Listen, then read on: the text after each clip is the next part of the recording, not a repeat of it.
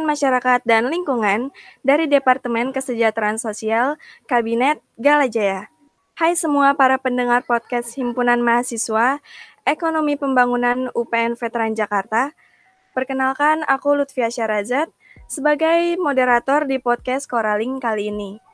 Nah, teman-teman semua, di podcast Koraling kali ini, tema yang akan kita bahas yaitu mengenai remaja dan pengembangan diri. Wah, pas dan relate banget gak sih teman-teman tema kali ini buat kita semua sebagai para remaja? Oke, kali ini aku nggak sendirian. Tentu aku ditemenin oleh narasumber podcast kita kali ini, yaitu Kak Aditya Dwi Ananta, selaku mahasiswa semester 7 jurusan Ekonomi Pembangunan UPN Veteran Jakarta. Dan sekaligus sebagai Ketua Himpunan Mahasiswa Ekonomi Pembangunan UPN Veteran Jakarta. Halo Kak Adit, selamat datang di podcast Koraling kali ini. Gimana nih Kak kabar Kak Adit? Halo, terima kasih Yara. Alhamdulillah nih baik. Uh, mungkin kita ini kali ya, bukan narasumber kali ya, kita teman ngobrol aja kali ya, kita sharing-sharing aja kali ya, Yara. Iya, iya Kak benar. Yara sendiri gimana kabarnya? Alhamdulillah Kak baik. Alhamdulillah baik ya. ya semoga iya. teman-teman di rumah juga pada baik ya. Amin. Ya. Oke semua, langsung aja nih kita masuk ke topik yang bakal kita bahas hari ini. Kali ini kita akan bahas tentang seberapa penting sih pengembangan diri dari seorang remaja, terutama mahasiswa seperti kita ini. Kak Adit kan sebagai remaja, sekaligus mahasiswa senior lah ya jatuhnya. Pasti udah banyak banget nih pengalamannya. Nah, aku mau tahu dong Kak, gimana sih menurut pandangan seorang Kak Adit, penting atau enggak sih pengembangan diri itu bagi remaja? Waduh, iya nih, agak berat ya pertanyaannya ya. Mahasiswa senior juga. ya nggak senior-senior banget lah ya, masih semester 7 gitu. Alhamdulillahnya bentar lagi mungkin uh, lulus ya. Uh, menurut saya sih ya, kalau ditanya penting nggaknya pengembangan diri ya, pasti penting banget ya gitu terutama mungkin buat kita nih yang masih dalam proses perkembangan ya kita kan nih remaja ya. Ya mungkin udah nggak terlalu remaja ya udah umurnya udah 20-an ya. Bukan teenagers lagi kan. Kalau teenagers itu kan 13, 14 gitu kan. Ya mungkin ada berapa uh, mahasiswa mungkin yang udah semester 5, 6, 7 itu kan udah 20 tahun, 21 tahun ya. Udah ya inilah dewasa muda gitu lah. Young adult gitu kan. Jadi penting banget gitu untuk pengembangan diri. Karena emang di masa-masa remaja ini, di masa-masa umur-umur yang belasan, puluhan, dua puluhan, itu kan otak kita kan banyak menyerap sesuatu ya, banyak menyerap sesuatu, pengalaman, eh, ide-ide kreatif, terus fisik kita pun juga prima gitu di umur-umur segini. Kita lagi di puncaknya lah gitu, puncak performa performa dalam hidup gitu. Jadi ya penting banget untuk memaksimalkan uh, apa pun itu ya, maksimalkan apa pun itu untuk mengembangkan diri kita gitu. Jangan sampai kita menyesal gitu di kemudian hari kita di masa-masa remaja, masa-masa muda ini kita nggak mementingkan pengembangan diri kayak gitu. Ya mungkin uh, teman-teman di rumah juga tahu banyak mungkin ya tentang pengembangan diri. Mungkin kita nih sharing-sharing aja. Yara juga mungkin juga sedang lagi mengembangkan diri kan, gitu. Jadi sangat penting sih Yara uh, pengembangan diri itu. Itu sih menurut saya. Oke Kak, berarti uh, pengembangan diri itu penting banget ya buat kita. Hmm, Apalagi kan iya, kita uh, lagi di usia remaja dan nanti harus punya bekal sendiri kan buat uh, masuk ke jenjang dewasa, apalagi nanti di dunia kerja. Iya, bener banget. Gitu. Iya. Uh, sekarang nih Kak, kan pengembangan diri itu penting. Terus menurut Kak Adit, gimana sih uh, cara nih yang benar-benar efektif buat ngembangin potensi diri kita saat ini. Karena kan sekarang itu nih banyak banget uh, remaja yang menyepelekan waktu mereka untuk mengembangkan diri mereka dan cenderung kayak buat buang-buang waktu gitu kak. Padahal untuk kebaikan mereka sendiri dan stuck gitu di ya. titik-titik itu aja. Uh -uh. Terus uh, jadi gimana nih kak menurut kakak cara yang efektif buat kita ngembangin potensi diri kita?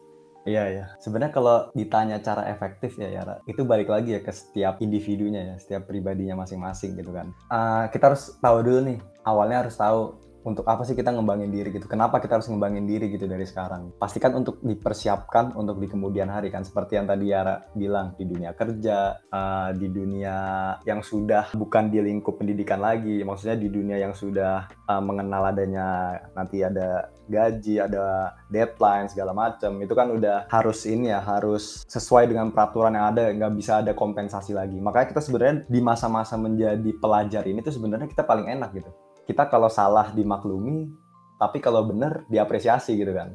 Karena kita mahasiswa gitu. Kita siswa pelajar emang masih belajar gitu. Nah cara efektifnya ya kenali dulu diri kita gitu. Kenali diri kita passionnya di mana minatnya di mana uh, kesukaannya apa, hobinya apa gitu. Jadi seimbangin gitu, seimbangin antara uh, mungkin masa-masa remaja kan banyak mungkin banyak-banyak mahasiswa atau siswa atau pelajar lainnya itu kan masa-masa juga uh, memperluas relasi, main, juga nongkrong, juga uh, mungkin sharing-sharing uh, sama temen dan lain-lain. Nah itu disimbangin dengan mengembangkan dirinya di sektor lain kayak belajar atau mungkin uh, mempelajari hal-hal baru di luar dari uh, minatnya gitu gitu. Jadi pelajari aja semuanya pelajari yang yang bisa kita pelajari. Kan ini sekarang kita di dunia serba digital ya di YouTube ada di Instagram ada di sosial media ada tinggal nge-search Google pasti ada kan gitu. Jadi pahami dulu nih kenali diri sendiri terus uh, lakukan semaksimal mungkin gitu. Bagi waktunya harus yang baik harus bisa harus sudah bisa membagi waktu gitu. Jangan semuanya dipakai waktu untuk main harus ada waktu juga untuk belajar mengembangkan diri biar ke, di, ke, kemudian hari kita semakin kualitas kita semakin baik gitu jadi pokoknya intinya kenali dulu diri sendiri. Kenali diri sendiri nanti ketika sudah kenal diri sendiri ya udah semuanya tinggal berlanjut gitu. Uh, manajemen waktu terus juga keefektifan dalam mempelajari suatu hal itu pasti akan datang dengan sendirinya. Gitu sih ya paling. Oke kak. Uh, jadi bisa ditarik kesimpulan cara yang benar-benar efektif tuh sebelum kita ngembangin diri ya kenalin diri sendiri dulu karena kan nggak ada yang tahu gitu kan selain hmm, bener. diri kita sendiri. Betul, yang paling tahu diri kita kan ya diri kita sendiri gitu kan. Iya, jadi sebelum lanjut buat ngembangin diri ya kenalin dulu diri kita. Kayak gitu iya, ya kak. Bener, bener banget. Tuh teman-teman dengerin. Oke lanjut aja nih kak. E, berkaitan dengan remaja dan pengembangan diri, Menurut Kak Adit, motivasi itu perlu gak sih buat remaja yang masih ragu dan takut untuk mengembangkan potensi diri mereka? Kalau misalnya ada, boleh nih Kak sharing-sharing ke kita motivasinya dalam bentuk apa dan contohnya gimana gitu Kak? Waduh, iya iya iya. Ini uh, berkaitan dengan motivasi ya. Ini sebenarnya agak-agak tricky pertanyaannya dan mungkin sering dibahas ya uh, tentang motivasi ini gitu uh, mungkin pembahasan di luar remaja pun uh, pasti berkaitan dengan motivasi juga ya di dunia kerja terus di dunia apa pun itulah pasti semua orang tuh butuh namanya motivasi kan ya tentunya motivasi setiap orang kan pasti beda-beda ya Raya gitu. mungkin yang terdekat kali ya yang terdekat mungkin ada keluarga yang jadi support system terdekat kita terus ada orang-orang terdekat orang-orang yang kita sayangi gitu orang terdekat itu mungkin bisa dijadikan motivasi. Nah, mungkin ya teman-teman ada yang punya orang-orang tersayang gitu kan, kayak keluarga atau mungkin teman kesayangan atau pacar. Nah, itu bisa dijadikan dampak positif gitulah. Kita ambil sisi positifnya gitu, kita jadiin motivasi untuk ngembangin diri kita gitu. Dan cari teman-teman itu yang juga circle-nya itu bagus gitu, yang bagus yang support kita, jangan malah yang meninggalkan kita gitu kan. Yang ngejek-ngejek kita dan lain-lain gitu. Nah kalau ditanya soal motivasi saya sendiri nih, uh, sebenarnya ada beberapa hal sih, ada beberapa hal yang saya itu sangat concern ya, sangat diprioritaskan lah gitu, diprioritaskan. Jadi pertama itu waktu gitu, waktu terus uh, pengalaman, relasi, usaha, sama doa. Nah itu ada lima hal, lima hal yang menurut saya itu paling harus diutamakan gitu. Karena mungkin teman-teman nih uh, yang deket sama saya ya mungkin sering gitu dengar saya sering ngomong kayak quotes if you don't have time make time gitu kan. Ketika kamu nggak punya waktu ya buat waktu gitu. Karena emang waktu itu penting banget gitu di dunia sekarang yang serba cepat ya globalisasi digital. Kita kan saling bersaing satu sama lain. Yang lain juga mengembangkan diri kita juga mengembangkan diri.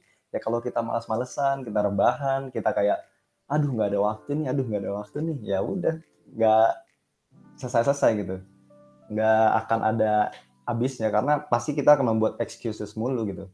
Alasan mulu untuk eh, nggak uh, ada waktu nggak ada waktu untuk melakukan sesuatu. Jadi kalau misalnya uh, kalau saya sih bilangnya kayak gini kalau misalnya nih lagi disibukkan oleh beberapa hal waduh ada beberapa hal penting nih. Gimana ya cara ngatur jadi mental kita tuh harusnya kayak aduh gimana ya cara ngaturnya biar semuanya ini dapat kelar gitu.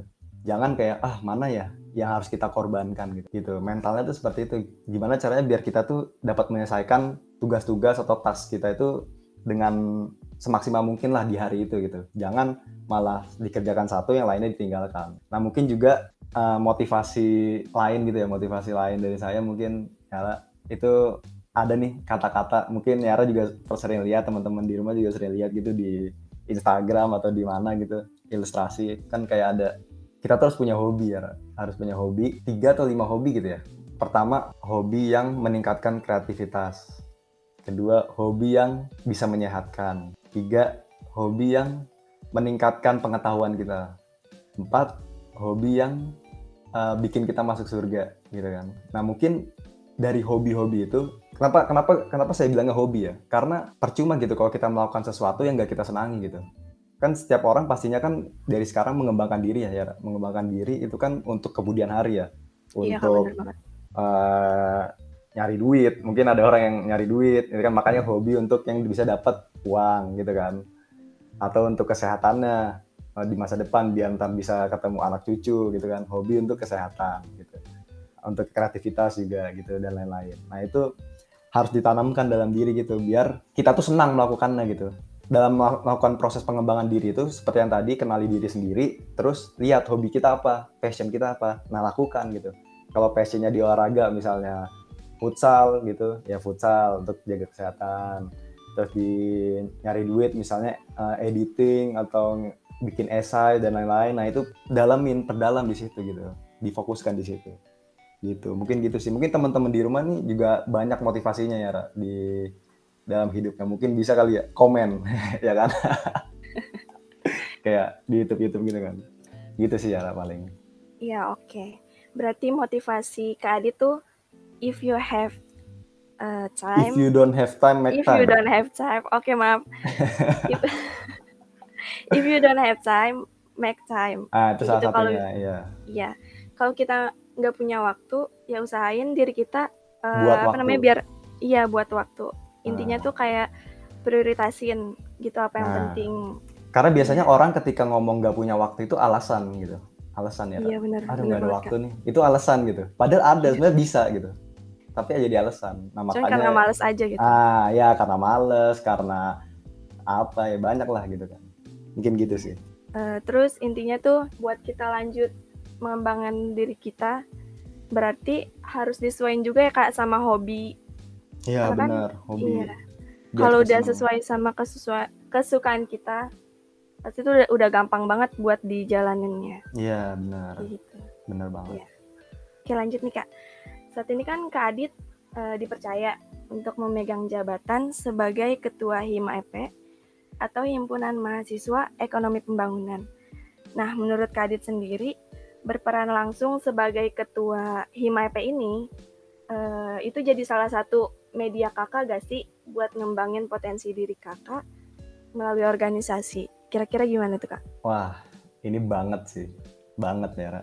Uh, jadi ketua di HIMAP ini ya mungkin banyak ya alasannya ya. Mungkin waktu pas pemira, waktu pas lagi kampanye-kampanye ada pertanyaan gitu-gitu kan uh, saya mesti jawabnya ini ada dari ada beberapa alasan lah kenapa menjadi ketua HIMAF. Nah salah satunya yaitu untuk mengembangkan diri, untuk uh, membangkitkan potensi yang ada dalam diri gitu. Karena kan ya inilah kita terus terang aja gitu. Gak mungkin lah kalau misalnya orang uh, bertujuan melakukan sesuatu tapi nggak memikirkan dirinya sendiri juga gitu. Pasti kan memikirkan dirinya juga ya. Nggak mungkin kayak kita melakukan sesuatu tapi kita nggak mikirin diri sendiri gitu kita uh, berkorban uh, banyak sampai malah kita yang kesakitan gitu kan kan iya, juga bener, ya kan pasti kan ada juga kita pengen ada sesuatu yang kita dapatkan gitu nah sebenarnya ini yang pengen saya dapatkan gitu ya Ra.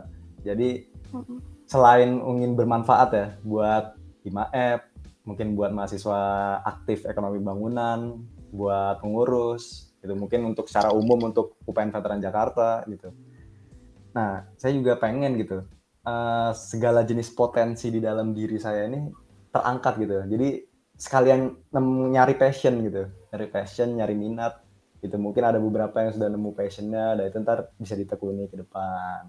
Nah ini dari sini nih, dari sini tuh juga suatu cara ya, suatu cara buat nyari hobi kita, passion kita gitu ya, Ra.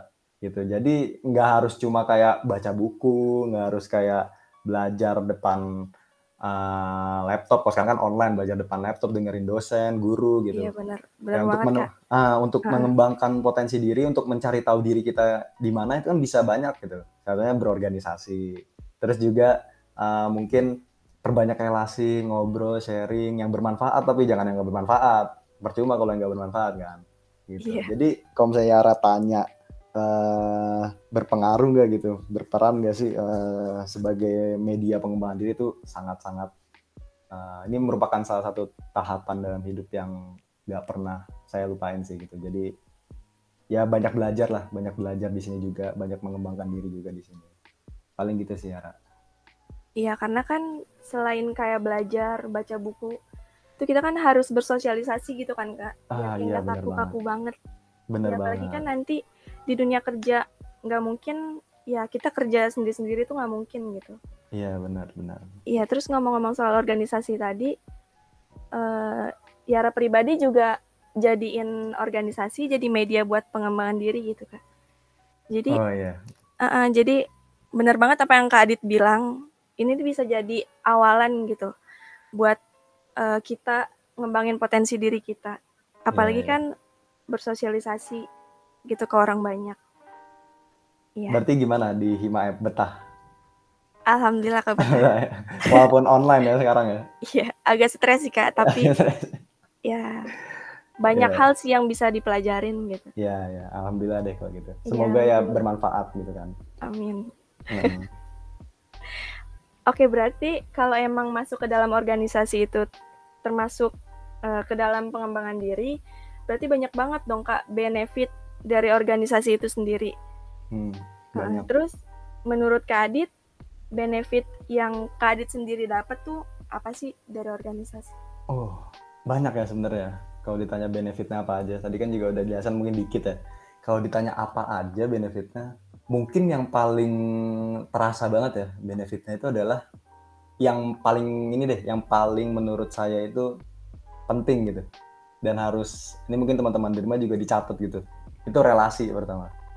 Relasi itu susah gitu dapatnya dan biasanya bisa didapat hanya melalui kayak gini organisasi terus ikut mungkin ikut volunteer ikut komunitas ikut uh, suatu perkumpulan. Nah, biasanya relasi itu cuma bisa didapat di lingkungan seperti itu gitu, bukan bukan yang belajar di kelas, bukan yang yang sifatnya nggak ada sosialisasinya gitulah gitu.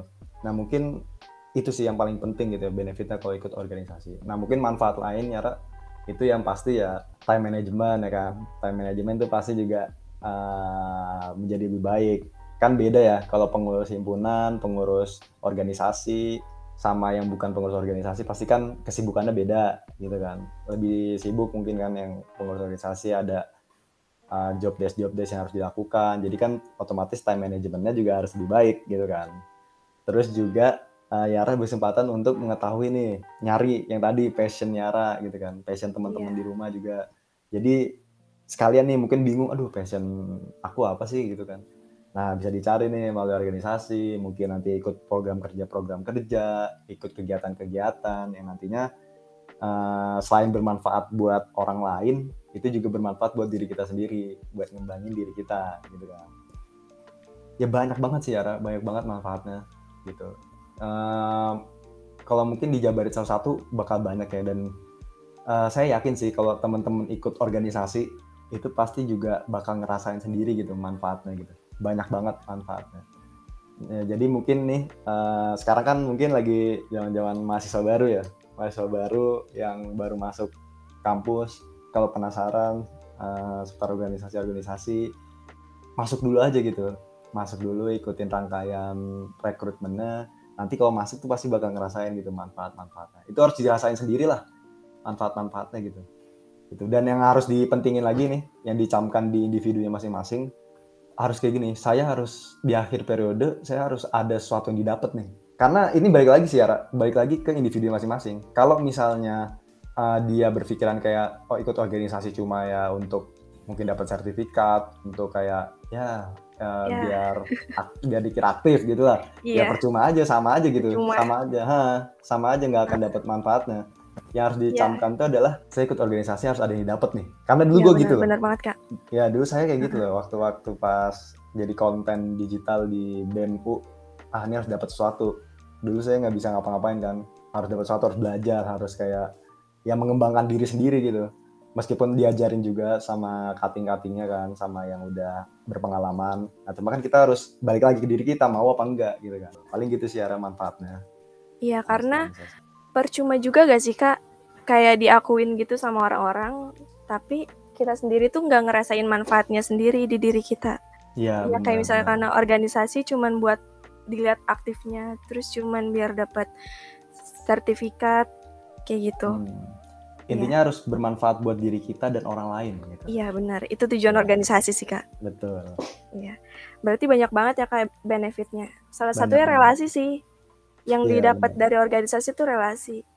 Kayak misalnya kalau Yara nggak masuk Hima tuh nggak mungkin kayak kenal sama kak Adit. Iya bener banget. Iya terus kenal sama Kak Baren. Iya saya pun tuh saya pun juga nggak mungkin kenal Yara kan gitu. Iya, sekarang kan jadi kenal nah itu maksudnya relasi tuh uh-uh. saling kenal iya ya.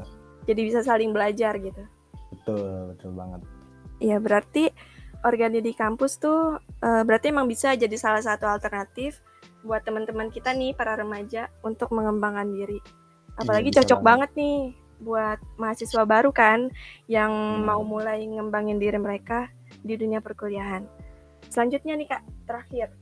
Menurut pendapat Kak Adit, apa sih manfaat yang kita dapat kalau kita mulai uh, ngembangin diri kita, ngembangin potensi diri kita dari sejak remaja atau dari sekarang? Oh, gitu. Ya. Uh, ini mungkin udah mendekati akhir ya. Uh, mungkin singkat aja kali ya Yara. Manfaatnya yang jelas seperti peribahasa mungkin ya berakit-rakit ke hulu, berlang-lang ke tepian, bersakit-sakit dahulu, bersenang-senang kemudian gitu kan. Jadi manfaatin nih waktu di masa muda gitu untuk ngembangin diri, memaksimalin potensi diri gitu. Jadi biar nggak telat, jangan sampai nanti di umur-umur yang udah kepala tiga, tua. kepala empat, ah, udah, udah, ya, udah, jangan tua lah, dewasa banget kali ya. Ah, iya benar-benar. dewasa banget, baru baru uh, sadar gitu, wah kenapa sih waktu pas muda nggak nyari passion ini kenapa baru nemunya sekarang gitu jadi yeah. telat kan gitu. nah jangan sampai kayak gitu jadi sibukin aja diri sibukin diri perbanyak kegiatan padetin jadwal uh, manfaatin waktu sebanyak mungkin untuk uh, ngembangin semua yang ada di dalam diri gitu. Karena nanti terasa bakal terasa manfaatnya gitu. Apalagi kalau ini kan yang digaris bawahi sejak remaja ya gitu. Jadi nggak ada kata telat. Mungkin kalau misalnya banyak yang bilang kayak ah remaja udah telat. Enggak sih. Kayak remaja itu juga kalau mau mulai dari sekarang menurut saya sih nggak telat gitu. Karena iya kenapa enggak gitu kan ah kenapa buat enggak? mulai. Gitu. buat mulai. Yang penting kan mulai aja dulu gitu kan. Ya, iya kan? benar. Paling itu sih ya iya intinya ya teman-teman sakit-sakit dulu aja sekarang susah-susah dulu sekarang. Nanti manfaatnya hmm. pasti ada pasti kita dapat dari manfaatnya dirasakan sendiri lah iya nanti. benar. Iya. Dari gitu. kesusahan yang udah kita rasain dulu. Benar. Gitu kan intinya. Oke uh, makasih banyak kak Adit atas semua jawabannya. Ini udah udah di ujung acara banget sih oh, terus iya. jawaban kak Adit juga relate banget nih buat kita semua sebagai remaja sebagai penutup apa nih pesan yang mau Kak Adit sampaikan buat remaja di luar sana tentang tema kita kali ini nih, yaitu hmm. mengenai remaja dan pengembangan diri. Ya, ya, pesan ya untuk remaja. Uh, halo remaja-remaja di luar sana, gitu kali. uh, pesan untuk remaja, karena kita ya saya masih remaja juga lah kali ya, gitu kan. Kita sama-sama remaja ya. Mungkin sharing kali ya, kita sharing. Mungkin pesannya ya uh, kenali diri gitu kan. Kenali diri dulu gitu. Buat teman-teman yang masih bingung teman-teman remaja masih bingung passion gue di mana sih? Minat gue di mana sih? Gimana sih? Kok gue nggak berkembang berkembang sih? Itu mungkin bukan teman-teman yang nggak punya bakat yang nggak punya potensi gitu tapi teman-teman yang belum menemukan potensinya gitu. Jadi terus aja terus cari uh, pelajari hal-hal baru penasaran kepo terhadap segala hal cobain semuanya. Biar nanti akhirnya nemu nih passionnya. Dan ketika sudah nemu fokusin di situ gitu. Fokusin di situ mungkin sama mungkin dikit-dikit kayak belajar yang lain sambil sembari fokusin yang satu ini fokusin belajar yang lain kayak gitu kan. Biar nantinya ada bekal gitu. Ketika mungkin kalau misalnya yang teman-teman yang kuliah habis kuliah tuh ada bekal lain gitu. Nggak hanya ber bermodalkan gelar S1 gitu kan. Tapi punya skill lain gitu. Mungkin skillnya di programming skillnya di uh, dunia editing dan lain-lain. Itu kan yang kalau di zaman sekarang tuh digandrungi banget ya. Lagi banyak dicari gitu di zaman zaman digital gitu. Gitu. Nah mungkin kayak gitu. Kenali pertama kenali diri cari passionnya. Terus ketika udah cari fokus. Fokus terhadap passionnya. Terus yang terakhir jangan lupa manfaatkan uh, segala kesempatan waktu tenaga yang dengan baik dan seoptimal mungkin terus berdoa. Gitu ya. Mungkin itu sih. Oke. makasih kak. Oke teman-teman, jadi itu podcast kita bersama Kak Adit untuk memperingati Hari Remaja Internasional. Aku mau berterima kasih banyak nih Kak eh, sama Kak Adit yang udah mau meluangkan waktu untuk menjadi narasumber di podcast Koraling kali ini. Makasih banyak Kak. Ya, terima kasih kembali Yara. Terima kasih juga. Ya, sehat-sehat terus, Kak. Iya, sudah diajak sharing-sharing nih. Sama mungkin tadi belum menyampaikan ya, selamat Hari Remaja, ya kan? Oh iya, selamat Hari Remaja, teman-teman. Hari Remaja, ya. Oke, makasih banyak, Kak. Uh, jadi bisa ditarik kesimpulan nih, teman-teman, pada podcast Koraling kali ini. Untuk para remaja uh, yang mendengar podcast ini, jangan pernah takut, jangan pernah ragu untuk mengembangkan potensi diri kalian dari sekarang. Karena nggak ada kata terlambat buat orang-orang yang mau mencoba. Karena kalau nggak mulai dari sekarang, kapan lagi gitu? Biar kita bisa membuka peluang di masa yang akan datang. Uh, terima kasih kepada teman-teman yang udah ngedenger ini podcast Koraling kita kali ini. Aku Lutfia Syarazat sebagai moderator podcast Koraling kali ini. Uh, mohon undur diri dan sampai jumpa di podcast selanjutnya. Terima kasih. Dadah.